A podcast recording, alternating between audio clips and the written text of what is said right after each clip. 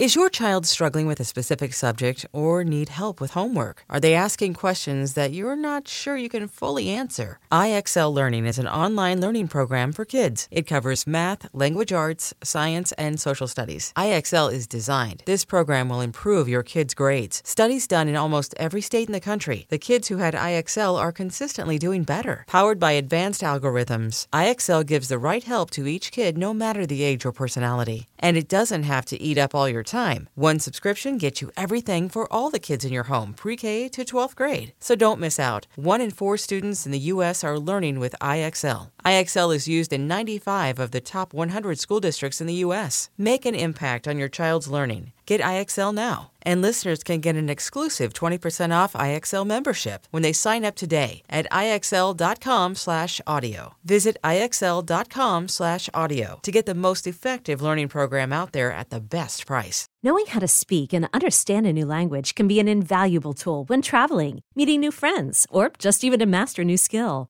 But it's not always simple when you're bogged down by textbooks and structure classes. That's why so many people trust Rosetta Stone. Rosetta Stone is the most trusted language learning program, available on desktop or as an app. It truly immerses you in the language you want to learn, like Spanish, French, Italian, Chinese, and more. You won't just be studying English translations. The Rosetta Stone intuitive process helps you pick up a language naturally, first with words, then phrases, then sentences. Don't put off learning that language. There's no better time than right now to get started. For a very limited time, listeners can get Rosetta Stone's lifetime membership for 50% off. Visit rosettastone.com slash rs10. That's 50% off unlimited access to 25 language courses for the rest of your life. Redeem your 50% off at rosettastone.com slash rs10 today.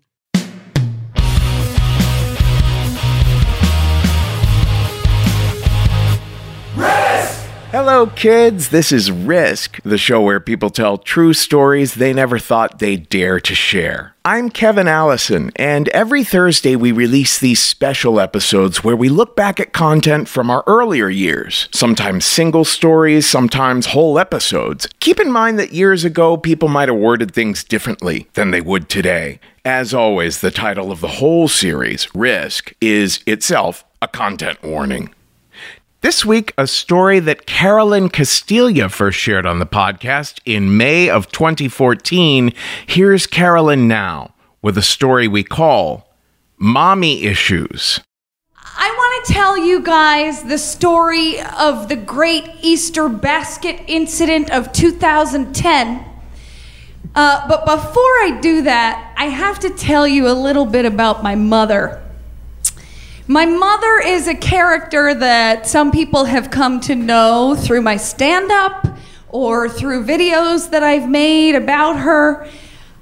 But I never really talk about what my real childhood was like with my mother because it was very intense.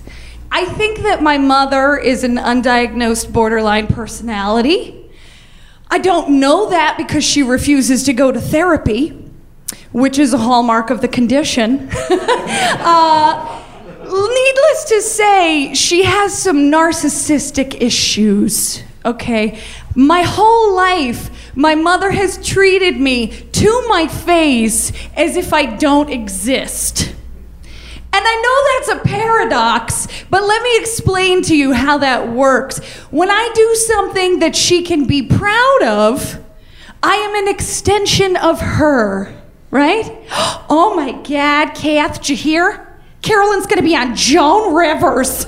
Joan Rivers. That's amazing, isn't it? Carolyn, that's my daughter. It's almost like me. It's almost like I'm going to be on Joan Rivers. Can you believe? I'm going to be on Joan Rivers. Can you believe? I am Joan Rivers. And the rest of the time, I'm just a receptacle for all of her shame and blame. One time, she told me that because I accidentally ripped the soap dish off of the wall in the upstairs bathroom in her house, that she was gonna have to cancel Christmas. because, Carolyn, you ripped the soap dish off the wall, now I gotta redo the whole goddamn bathroom. Okay? I, to you, that's one tile missing. You don't understand. I got to repaint now. I got to redo the floor. I got to use gold grout. That's going to cost a lot of money. Okay? You're gonna have to go downstairs and tell those grandkids of mine there's no Santa Claus coming. Okay? You're holding Santa Claus in your hand in that soap dish. My whole childhood was filled with a lot of hitting and yelling. My mother used to say stuff like, You ungrateful little shit. A lot of consonants in my mother's life. You know what I mean? You bastard, right? I hope you have one just like you. And I'd always blubber back, I hope so too. Because I'm pretty great. And if you can't see that, then I'm just gonna have to just keep on living here. Because this is my house, and I'm a kid. She'd say, You have no rights in this house, like a witch. The cinema of the witch, right? I was so scared of Wizard of Oz from the time that I was born. I was like, that's my mom, you know. Uh, you have no rights until you're 21, you're mine. And she'd say it just like that. She was so angry. She was angry all the time. She was angry over everything. She was angry over nothing. And anything could set her off. It was like I was a cat toy and she was a cat. And as long as I didn't move, maybe she wouldn't notice me and everything would be fine. But if I accidentally twitched and she saw me out of the corner of her eye, she'd pounce. And the way it is with cats, you know, we engage in this dance of like predator and prey that looks so graceful when you see it in slow motion on National Geographic, right? What'd you do with my hairbrush? I don't know. Get your own hairbrush, you bitch. I'm only 12.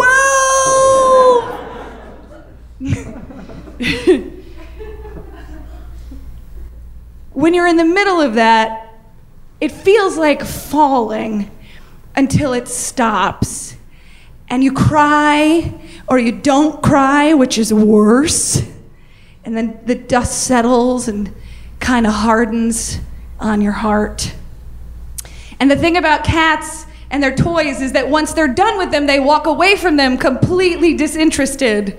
Like, psh, am I supposed to be impressed by that feather on a stick? Because you're gonna have to try harder, bitch. And because you want the cat to love you, you upgrade to the little red laser pen, right? And you start waving it at the kitty, and you're like, Kitty, come back, kitty. Do you love me? Are you my mother? so it was Easter Sunday, 2010, and I was back at my mother's house, not visiting. I lived there again, this time with my four year old daughter because I had gotten a divorce a year before and I had no place else to go. And I was working a six show weekend at the local comedy club in Syracuse called Wise Guys. You do six shows in four days. It's very tiring, but it made me really strong. And I knew that I was going to be exhausted by the time Sunday came around, so I, I packed my daughter's Easter basket up you know, on Saturday. And when I got home that night, I hit it in a perfect spot. And I thought, cool, I could sleep in until like 9 or 10, and my mom will watch the baby. And then when I get up, she can find her Easter basket, and the festivities will begin. But that's not what happened. What happened was, six o'clock in the morning, the sun comes streaming through my bedroom window right into my eye because my mother refused to get blackout curtains, even though I told her, if you don't, the sun will come streaming through the window right into my eye. And she said, I know. Uh, and so I, I, sort of wake up and I hear my mother downstairs on the phone talking to my Aunt Kathy, as she had done every day since my dad died a few years before, every day at the crack of dawn. And I know she was talking loud enough so that I would hear her, so that I would wake up, because her philosophy is if she's up, everybody's up. But she was muted just enough so that I wouldn't be able to understand the shit talk that she was talking about me within earshot. And she loved to shit talk me within earshot. Like, I think she thinks that I'm a celebrity who is constantly refusing her an autograph. You know, oh, Carolyn, you know, she's been on TV five times for three minutes each time. Big deal, right? It's not like she's Mahatma Gandhi. so, 6.30, my daughter wakes up, and I'm like, oh shit. Before I even have a chance to react, to decide do I want to get up? What do I want to do? I hear my mother say, still on the phone, real cash, just in the middle of her conversation with my Aunt Kathy, she goes, oh, Good morning, sweetheart. Why don't you come down and find your Easter basket? And something about my mother saying that when I was so tired and I had worked so hard that weekend and I had meticulously planned and planted the Easter basket, that was it. I was done. Like my whole soul just splatted out like boom on the belly of the universe and was like, no more. No more. You are over 21. You are in charge now, right? So I just sort of scream from the bottom of my gut with my head still on the pillow. What do you think you're doing? And I run downstairs. I blow past my daughter, who's on the top of the steps, and I confront my mother. And she says to her sister, my aunt, on the phone, Uh oh, I, I think Carolyn's mad at me. I gotta go right? And I could hear in her voice this really interesting thing. Like she was kind of nervous that shit was gonna go down, but then also really excited. Because that's the only way my mother knows how to feel alive, right? Cause trouble or be in trouble, but no, no peace. So I say to her, Who do you think you are? What do you think you're doing telling my daughter that she can go find the Easter basket that I hid? Like, you don't even think that that's something that I might want to be involved in? You don't even think to think about whether or not you should think about me wanting to be involved in that. And she immediately retorted, But Carol, and, I, and I've heard that guttural choke so many times in my life. But Carol and I, and I could I couldn't I couldn't do it anymore. I wasn't going to let her tell me that I was wrong, that I was crazy, that I was too emotional. Oh, what are you saying? I'm a bad mother. I couldn't hear it one more time. So I ripped open the sliding glass door in the kitchen right next to her chair. And I ran out onto the deck and I ran past her pool and I'm running on the lawn and it's wet because it's spring and it's 6:30 in the morning and I'm in like an old lady nightgown because I live with my fucking mother, right? And I'm running barefoot and I run all the way down and back. That's what we call the big field behind her house.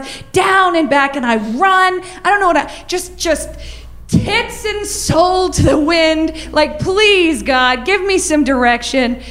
A change needs to come. And I land in front of this giant weeping willow where we buried our dog Dolly, who ran away during a lightning storm, allegedly because she was scared. I think she was just like, these people suck, I'm out.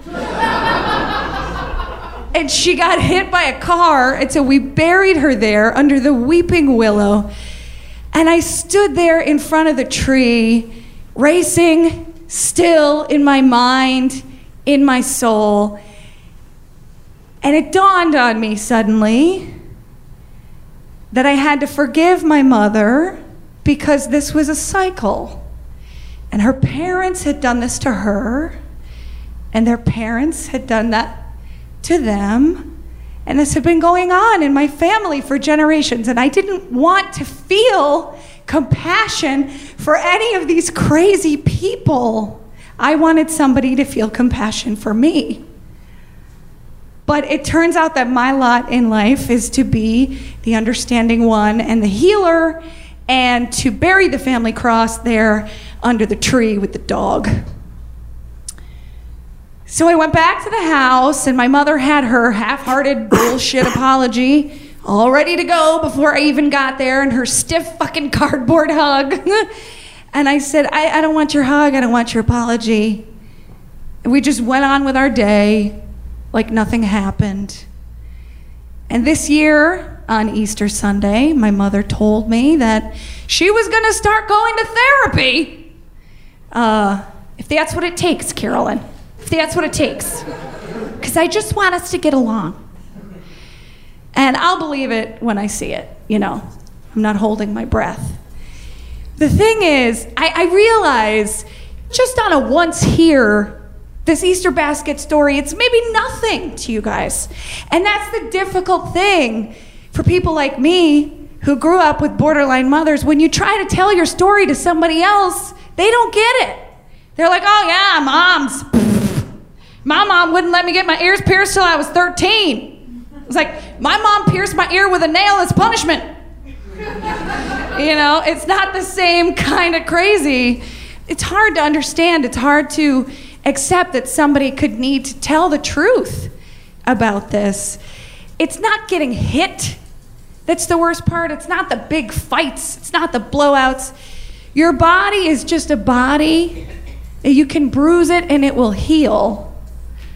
It's the emotional terrorism that gets to your soul. That's why your soul is inside your body because it needs more protection. And so when you're in a room with this type of person, you know, it's like there's no air.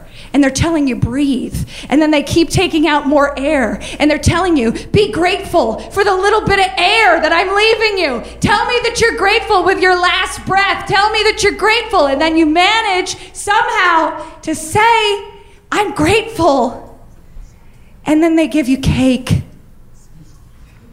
Or they give you chocolate a big giant Easter basket full of chocolate. If only you can find it. Thanks.